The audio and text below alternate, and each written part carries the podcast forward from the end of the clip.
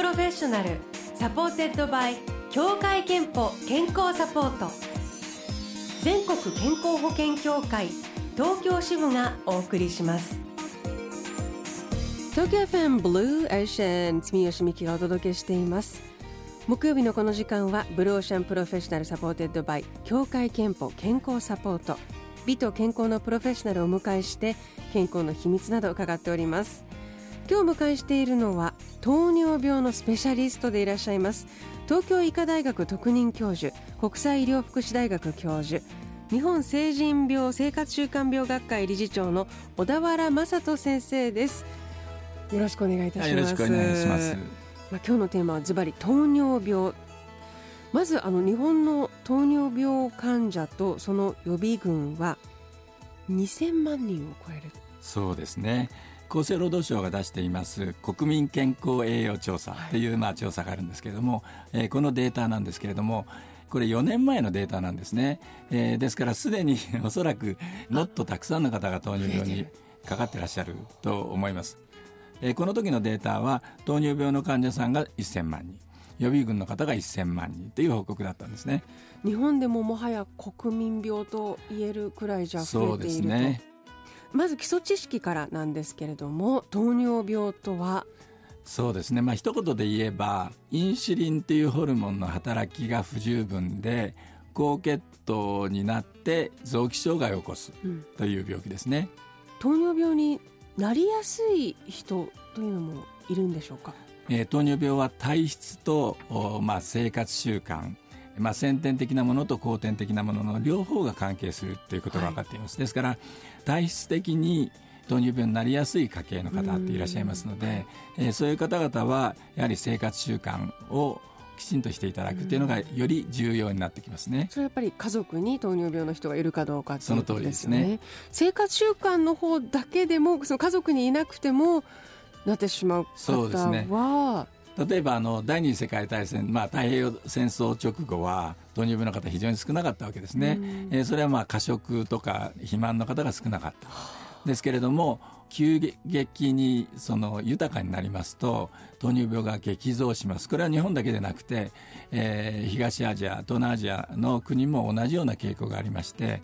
急激に豊かになることが糖尿病を増やしているんですね。ですからご家族にいらっしゃらなくても生活習慣が悪くなりますと、糖尿病は激増するということが分かっています。そして糖尿病のキーワードが血糖値ということなんですけれども。そうですね、もともと糖尿病というのはお小水がいっぱい出るっていうのが、気づかれた大元なんですけれども、これは尿から糖が出るために、水を引っ張って出るために多尿になるんですね。それで分かった、しかも尿が甘いということで分かったんですが、それの大元は血糖値が上がるということなんですね。この血糖値が上がることがさまざまな障害を起こしてくるということになりますね。高いままだと何が悪いんですか。ものすごく例えば、800、900、1000とかになりますと糖尿病性ケトアシドーシスというような昏睡になってしまったりあるんですけども、ちょっと高い分にはですね、すぐにはあまり障害出ないんです。症状も出ませんし、例えば普通の方はいくら食べても140をほぼ超えないようにインシリンがコントロールをしているんですね。ところがそれが200になっても250になっても普通の方の場合はほとんど症状がありません。喉が渇くという症状がだんだん出てきますけれども、ですから短期的には高いことで症状が出ないので放置されやすいということなんですね。その間に血管の障害が出て臓器障害が出てしまう、で知らないうちに合併症が出てしまうということが糖尿病の怖いところなんですね。血糖値が高いままだとそのことが臓器を傷つけるんです。そうなんです。基本的にいろんなメカニズムがあるんですが、高血糖が続きますと血管を障害するんです。で血管は普通の血管動脈からものすごく小さい毛細血管まで結局障害を起こすんですね。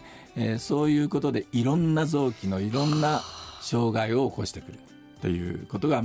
大元が高血糖ということになりますね。糖尿病は若い世代の方、例えば20代30代は心配しなくていい病気なんでしょうか？だといいんですけれども、以前は確かに成人病と言っていましたけれども、中年以降に発症する病気とされていました。ところが最近その小児の肥満がものすごく増えてきまして、はい、小児期から肥満がありますと、だんだん自分のそのインシリンを使い果たしてくるんです。つまり肥満がありますと血糖を下げるのにたくさんのインシュリンが必要になるんです。これがインシュリン抵抗性と呼んでいるんですが、つまり血糖値を100下げるのに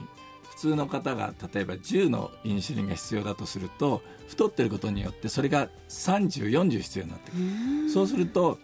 インシュリンを出している膵臓の β 細胞という細胞がだんだん疲れてくるんですね。これが他のホルモンを出している細胞と違うんです。他のホルモンを出している細胞は使わないと出せなくなってきます。ところがインシュリンの場合逆で、たくさん働くと出せなくなってくるので、外から補充をした方が長持ちするんです。ですからインシュリンの注射が嫌だとおっしゃる方も多いんですけれども、本当にご自分のインシュリンを守るためには必要になった時はインシュリンを使った方がいいケースも多いんですね。そうするとご自分のインシュリンが長く使えるということになります。小児の子供の時からの肥満、ずっと子供の時からインシュリンの無駄遣いをしていますと、そうするともう 2,30 代でもそうなんです。だから若い頃に、結局もう十分なインシュリンが出なくなってしまって糖尿病になってしまわれるということで、20代30代の糖尿病の方は増えているんです。じゃあ本当に無関係の人はもう現代の人はいないと言ってもいいくらいの病気なんですね。今日のテーマ、糖尿病について伺っています。後半は糖尿病予備軍について、また糖尿病にならないための生活習慣についても伺います。その前に一曲いきたいんですが、今日は小田原先生からリクエストをいただいていると伺っております、はい、アラジンの実写版の挿入歌なんですけれども、はい、ナオミ・スコットっていうジャスミンが歌っているスピーチレスっていう、ものをリクエストさせていただきました。糖尿病、私で糖尿病の教室を主催ずっとしてたんですけれども、女性医師が多いんですね。それで日本では女性のキャリアを持ちにくい国とされてますけれども、女性医師っていうのはやっぱりずっと仕事を続けるのはものすごく大変なんです。ですから講座を主催させていただいた時は、その女性医師が医師のキャリアをやめないように私なりに尽力してきたんですが、このジャスミンが歌っているそのスピーチレスっていうのは、女性は可愛くしてて黙ってろっていうような、そういうのに対してのアンチテーゼの曲なんですね。ですからこの女性医師の応援のためにリクエストさせていただきました。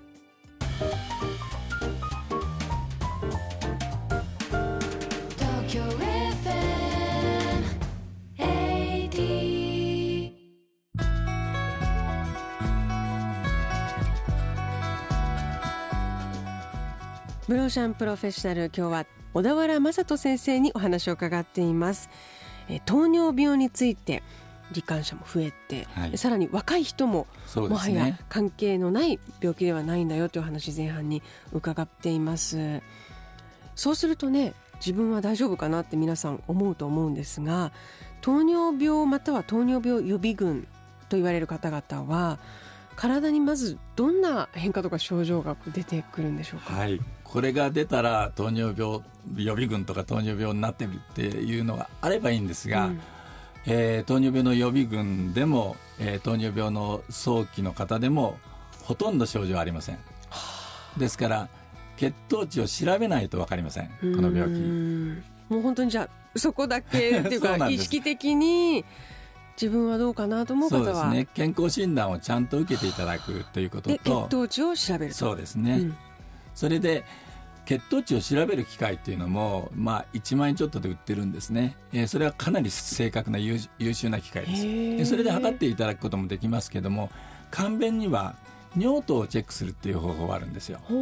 それは尿糖試験紙が数十個入ったやつが700円ぐらいで薬局で売ってます、うんうん、食後にその試験紙に尿をかければ、うん、それで色が変わったら相当悪いです。つまり尿糖が出るのはだいたい血糖値が180とかそのぐらい超えないと出ないんですよ。つまり尿糖試験紙が色が変わるということは180以上になっているということです。ですから食後に尿糖が出ているかどうかをチェックするっていうのは簡便で非常に有効なチェック法ですね。あと糖尿病の治療は医師だけではできないと伺ったんですが、これはどういうことでしょうか。例えばですね、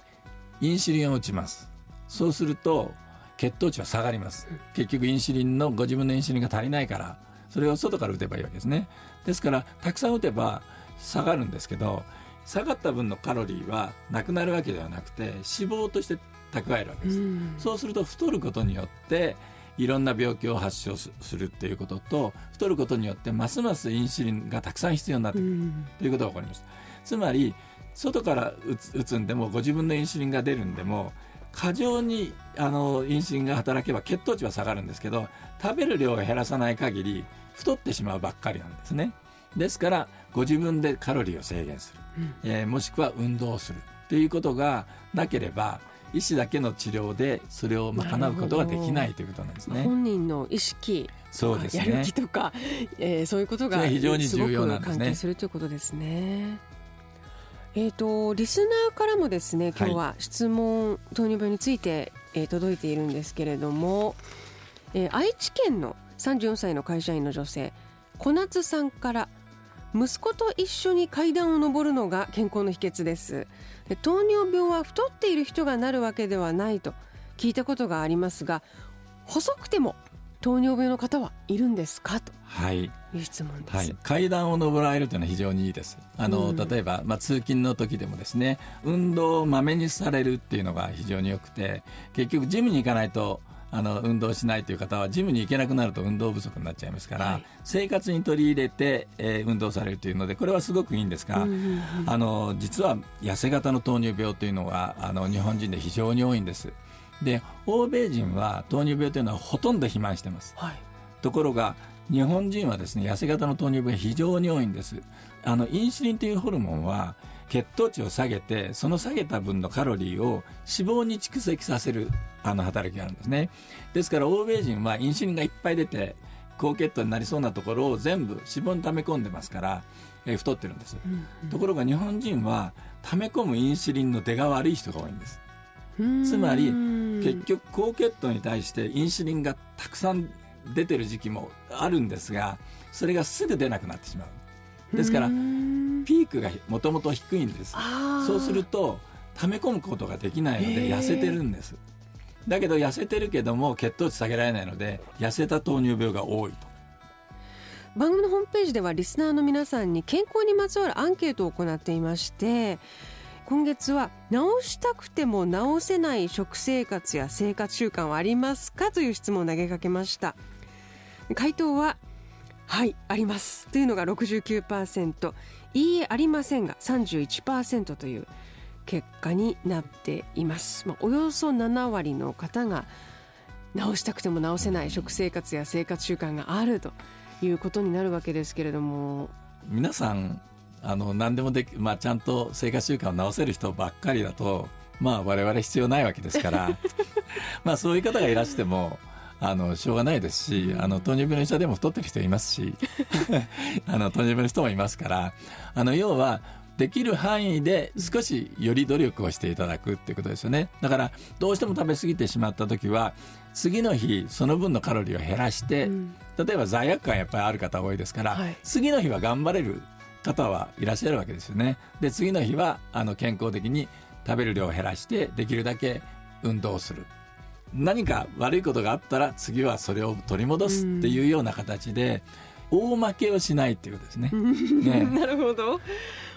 最後に糖尿病についてこれだけは知っておいてほしいと先生が願うことは。そうですね、先ほどもお話ししましたけれども、症状で、診断はつかないので、もちろんよっぽどひどい方は別ですけども、検査を受けていただく、検診を受けていただくということと、あと治療を始めたらやめないということです。っていうのは、途中でドロップアウトした方っていうのは次にいらっしゃった時に相当悪くなっていらっしゃる方が非常に多いです。なんでドロップアウトした後に来られるかというと、目が見えなくなったとかですね、むくむようになったとか、何かしらの合併症が出てから来られる方が多いんです。ですから、そのブランクの間、まめに通っていらっしゃる方は、お薬が必要であればお薬が出るわけですよね。それで修正されます。ところがほったらかしの時期がありますと、非常に悪い病気の進行が起こっていてもわからないということになりますから、とにかくちゃんとチェックをして、フォローアップをちゃんとまめにしていただくということが大事ですね。では小田原先生ご自身の健康のために気をつけていることを最後に伺いたいと思います。健康の秘密は〇〇ですでお願いします。健康の秘密ですね、大負けしない、大負けしないこと健康の秘密は大負けしないことですさあ、このコーナーではあなたの健康の秘密や健康でいるための秘訣も募集しています。先ほどメッセージご紹介しました小夏さんに、クオカード3000分をプレゼントいたします。あなたの健康の秘密もぜひブロシャンのホームページにあるメッセージフォームからお送りください。今日のブロシャンプロフェッショナルは、東京医科大学特任教授、国際医療福祉大学教授、日本成人病生活習慣病学会理事長の小田原正人先生をお迎えしました。どうもありがとうございました。どうもありがとうございました。